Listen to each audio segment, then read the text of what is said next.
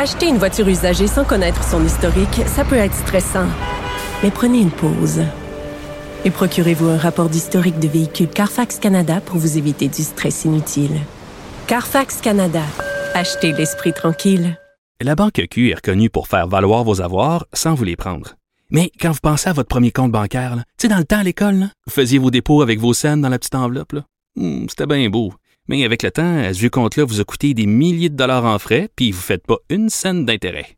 Avec la Banque Q, vous obtenez des intérêts élevés et aucun frais sur vos services bancaires courants. Autrement dit, ça fait pas mal plus de scènes dans votre enveloppe, ça. Banque Q. Faites valoir vos avoirs. Visitez banqueq.ca pour en savoir plus. Économie, finance, affaires, entrepreneuriat. Francis Gosselin. Bonjour Francis. Salut Mario. Alors la Fed qui euh, devait annoncer aujourd'hui, qui était dans une réunion hi- hier et aujourd'hui, qui se concluait avec l'annonce euh, pour les taux d'intérêt. Pas de surprise? On en avait parlé hier et c'est euh, ce qui devait arriver arriva. Mario la Fed a annoncé qu'elle allait rehausser là, son taux directeur de un quart de point. Donc on passe à une fourchette entre 5 et 5,25 là, selon les différents produits de dépôt euh, au, au niveau de la Fed. Ce qui amène le taux hypothécaire pour, un, pour l'Américain moyen, dans quelle zone? Je regardais, on appelle ça le taux prime. là. donc, il possiblement certaines catégories de clientèle qui peuvent avoir un taux en bas de prime, là, mais c'est le taux un peu euh, vraiment le Pour tout le monde. Ouais, c'est 8% maintenant aux États-Unis. Donc, ceux et celles au Canada qui sont à 6, là, à 6.2 peuvent se rassurer qu'il y a- c'est encore pire au sud de la frontière.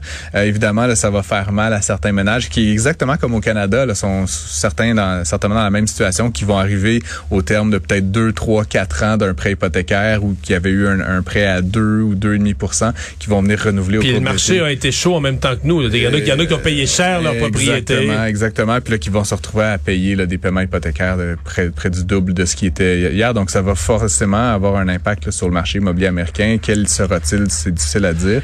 Une des Euh, questions qu'on se posait hier, c'est évidemment le- le- le- les taux d'intérêt comparatifs aux États-Unis et au Canada ont un impact sur le dollar canadien. Exemple, Ouais. si si la Fed l'augmentait son taux plusieurs fois, puis pas le, pas le Canada, Mm-hmm. le dollar canadien planterait. Est-ce qu'aujourd'hui, je comprends que c'était anticipé, tout le monde savait que ça allait arriver, c'était probablement déjà euh, Ouais. déjà intégré, mais Ben, je, je sais pas si, on- tu sais, moi jusqu'à la semaine dernière, j'avais une certaine hésitation. Là, les échos qu'on a eu depuis le début, début- le début de la semaine, pardon, c'était que ça allait effectivement être cette augmentation-là. C'est ce qui est arrivé aujourd'hui.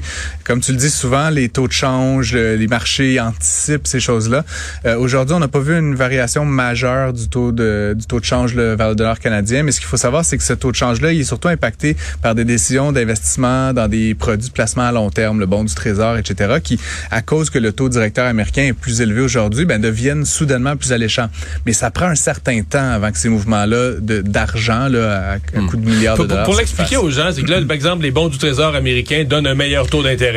Ouais. Donc, si toi, t'es, je sais pas, moi, une banque canadienne ou une grande entreprise canadienne ou quelqu'un qui a bien de l'argent à placer aux États-Unis, ben, tu vas être intéressé par des bons du Trésor américain qui donnent un meilleur taux. Mais pour acheter des bons du Trésor américain, faut d'abord que tu t'achètes des dollars américains pour les payer, les, pour payer les bons du Trésor. Donc, si tu achètes des dollars américains, tu augmentes la demande pour le dollar américain, l'offre et la demande. do- C'est la logique, peut-être un peu compliquée, là, mais... Oui, voilà. Puis contrairement à no- ma décision, la décision d'un auditeur ou la tienne, Mario, de commander quelque chose sur Internet là, à coût de 25 pièces ou de 200 pièces, quand on quand les banques ou les grandes institutions, les caisses de dépôt, etc., décident d'aller acheter des bons du trésor, c'est à coût de milliards, de dizaines de milliards. Donc rapidement, le taux de change peut évoluer. Contrairement à des changements dans les comportements des consommateurs, les préférences, j'achète canadien, j'achète américain, euh, qui peuvent eux, C'est lent c'est et- très lent, puis c'est imperceptible de jour en jour, de mois en mois. Les mouvements euh, monétaires sur les marchés d'échange peuvent parfois se souvenir assez rapidement. Est-ce que ça va avoir un impact? Ben, c'est sûr que ça va en avoir un maintenant. Est-ce que le, le, dollar canadien va perdre 10 cents? C'est peut-être euh, difficile à dire exactement. Mais pas avec une pas avec un, Pas point, avec un point quart de 25. point. Mais en fait, en fait, est-ce que la Fed, parce qu'il y a, euh, il y avait la décision à deux heures, euh, une demi-heure après, M. Powell donnait ses explications sur sa décision. Qu'est-ce qu'il a dit pour l'avenir? Parce qu'au Canada, quand même, la Banque du Canada a donné des indications moyennement fermes là, que- qu'on voulait plus augmenter les taux. Est-ce que Jerome Powell a, a- a dit la même chose? Est-ce qu'il a dit là, c'est fini, c'était Euh, la dernière? Il n'a pas dit comme euh, M. McClem l'avait fait, on fait une pause. Là, il a pas comme M. McClem avait vraiment dit là, le 25 janvier de mémoire, on, on fait une Au pause. Canada, Et les donc, taux, on arrête, Ce qu'il disait, c'est qu'à la prochaine rencontre, on va pas réaugmenter. Il se donnait comme on va skipper un beat puis on, on reverra. Puis là, dans les faits, la pause au Canada, on le sait, elle est pas mal mal, euh, elle est pas mal, perdure. elle- elle perdure. Euh, aux États-Unis, on n'a pas eu cette déclaration-là, mais clairement, Monsieur euh, Monsieur Powell semble dire que on est comme arrivé à un, un certain plateau. Euh, on continue de vouloir combattre l'inflation de manière très agressive. Pas mal tous les analystes disent que c'est un peu la fin du parcours. C'est la dixième augmentation de suite, là, Mario. donc c'est quand même ça va vite. Puis la dernière fois, la dernière fois que le taux était aussi élevé, c'était en 2006, donc ça fait près de 20 Ça ans. avait bien été dans les années suivantes, l'économie. ça avait été bon pour l'économie. C'est drôle parce que tu sais de la même façon que bon 2007, 2008 là, tu sais, puis on a vu la séquence qui a mené à ça.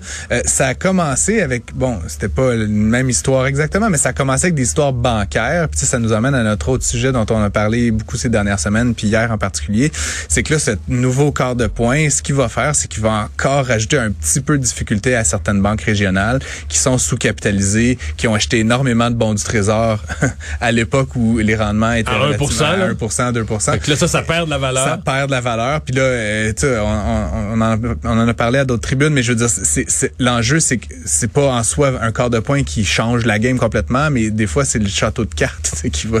C'est, c'est la goutte de trop. tu sais. Puis là, est-ce Ouais. que euh, on a vu euh, bon SVB, Signature, plutôt cette semaine First Republic. Est-ce qu'il y a une quatrième banque? Puis là, c'est comme je le dis, une fois que ça part ces histoires-là, c'est une cinquième, une sixième. Puis là, euh, le système bancaire américain est, est ainsi fait que la traînée de poudre, elle peut se répandre rapidement. Puis on, évidemment, on, là, je parle de moi-même, là, puis tu sais, les Canadiens, le monde, on veut pas avoir euh, cette situation-là comme Une on l'a vécu en crise bancaire, 2008, non. 2009 aux États-Unis. Le pétrole, lui, qui continue à descendre, à dégringoler, euh, ça, c'est toujours une contradiction parce que les gens sont heureux à la pompe, mais le Canada est un gros producteur de pétrole. Fait que si on s'intéresse à notre gouvernement, à l'économie canadienne, on peut pas tant que ça s'en réjouir. Euh, Est-ce que c'est vraiment parce qu'on anticipe une récession? Est-ce que c'est le...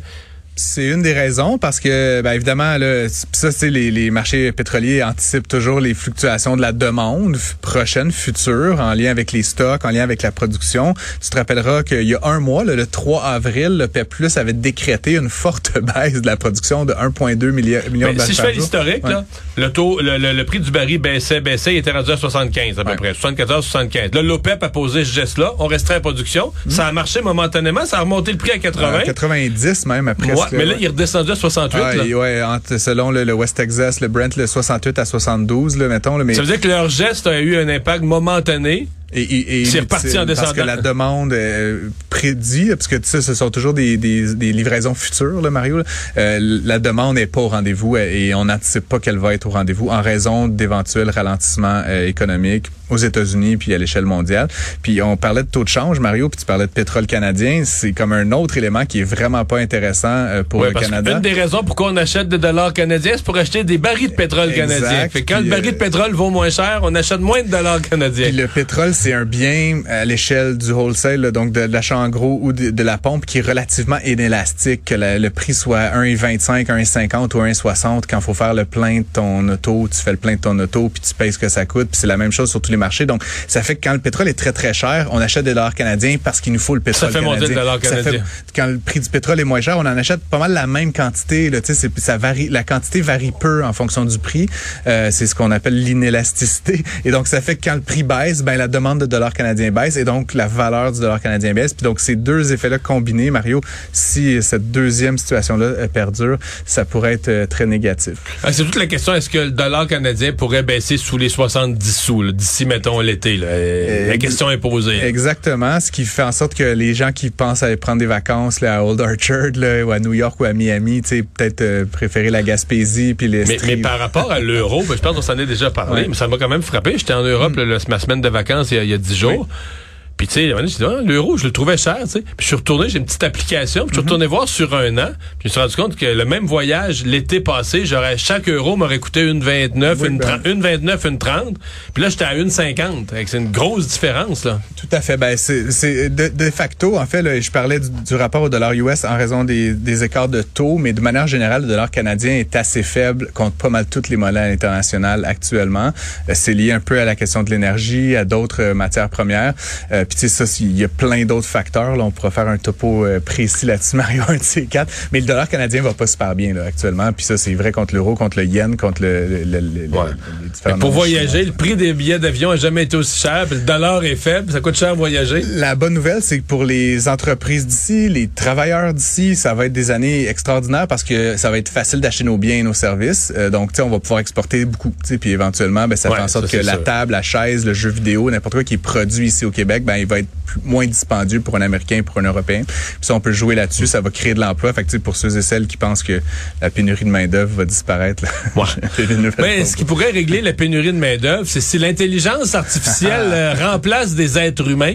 Et euh, il y a une première entreprise qui a donné un aperçu de ce que ça pourrait représenter si on rentrait l'intelligence artificielle à la place des, des travailleurs. Ben c'est plus qu'un aperçu, Mario. C'est IBM là, qui a annoncé aujourd'hui qu'il faisait un gel d'embauche dans le fond. Là, donc ça c'est c'est pas une grande nouvelle parce qu'on a vu plein d'autres entreprises technologiques carrément mettre des gens à pied. Mais IBM est une entreprise qui va plutôt bien dans le service enterprise et tout ça, et donc qui vont euh, qui vont geler les embauches, mais surtout la raison qu'ils invoquent, le PDG de l'entreprise invoque que en fait ils anticipent qu'environ 30 euh, de la main d'œuvre euh, qu'ils appellent administrative, donc les individus qui ne sont pas face à des clients, euh, pourraient ne plus avoir de job dans les cinq prochaines années. Donc on parle d'environ 7-8 000 personnes, Mario, qui pourraient être licenciées.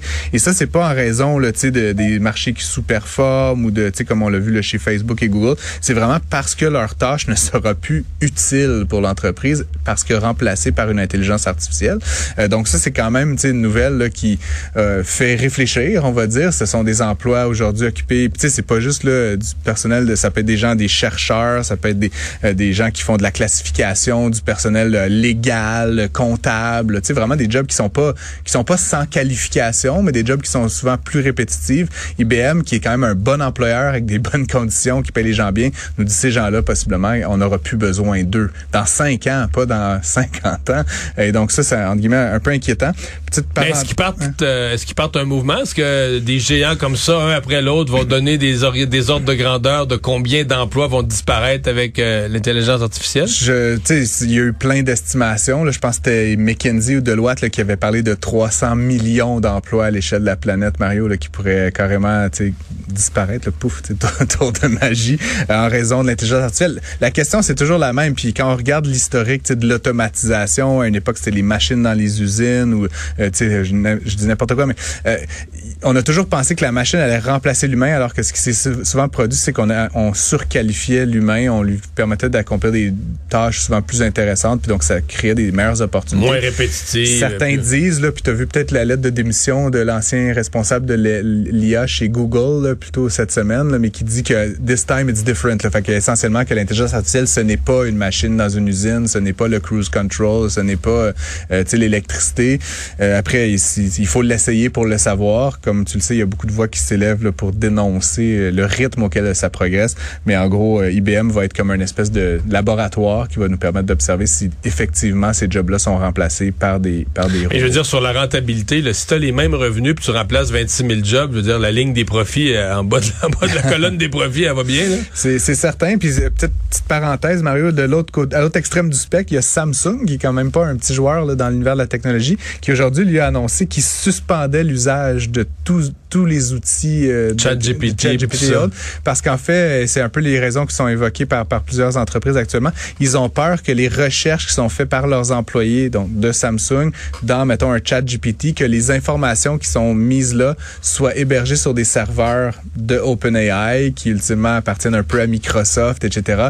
Et donc, on, on finisse par perdre des éléments de propriété intellectuelle. Ah ben, c'est quasiment de l'espionnage, mais en, l'espionnage dans lequel tu donnes toi-même tes, tes infos. E, exactement. C'est intéressant de voir Samsung, une société coréenne, qui est quand même un leader mondial extraordinaire, qui fait quasiment la réplique à ce qu'on entend beaucoup sur TikTok de notre côté de l'océan, le Pacifique. C'est-à-dire, on a peur que ce que toi puis moi on met en TikTok, ça soit hébergé sur un serveur en Chine, puis qu'on ne fasse je ne sais trop quoi avec. Fait que cette espèce de phénomène de méfiance mutuelle sur les données privées de part et d'autre du Pacifique, je trouve ça quand même assez fascinant. Euh, donc, euh, ce sera évidemment un grand sujet de débat dans les prochaines années. À suivre. Merci Francis. À demain. À demain.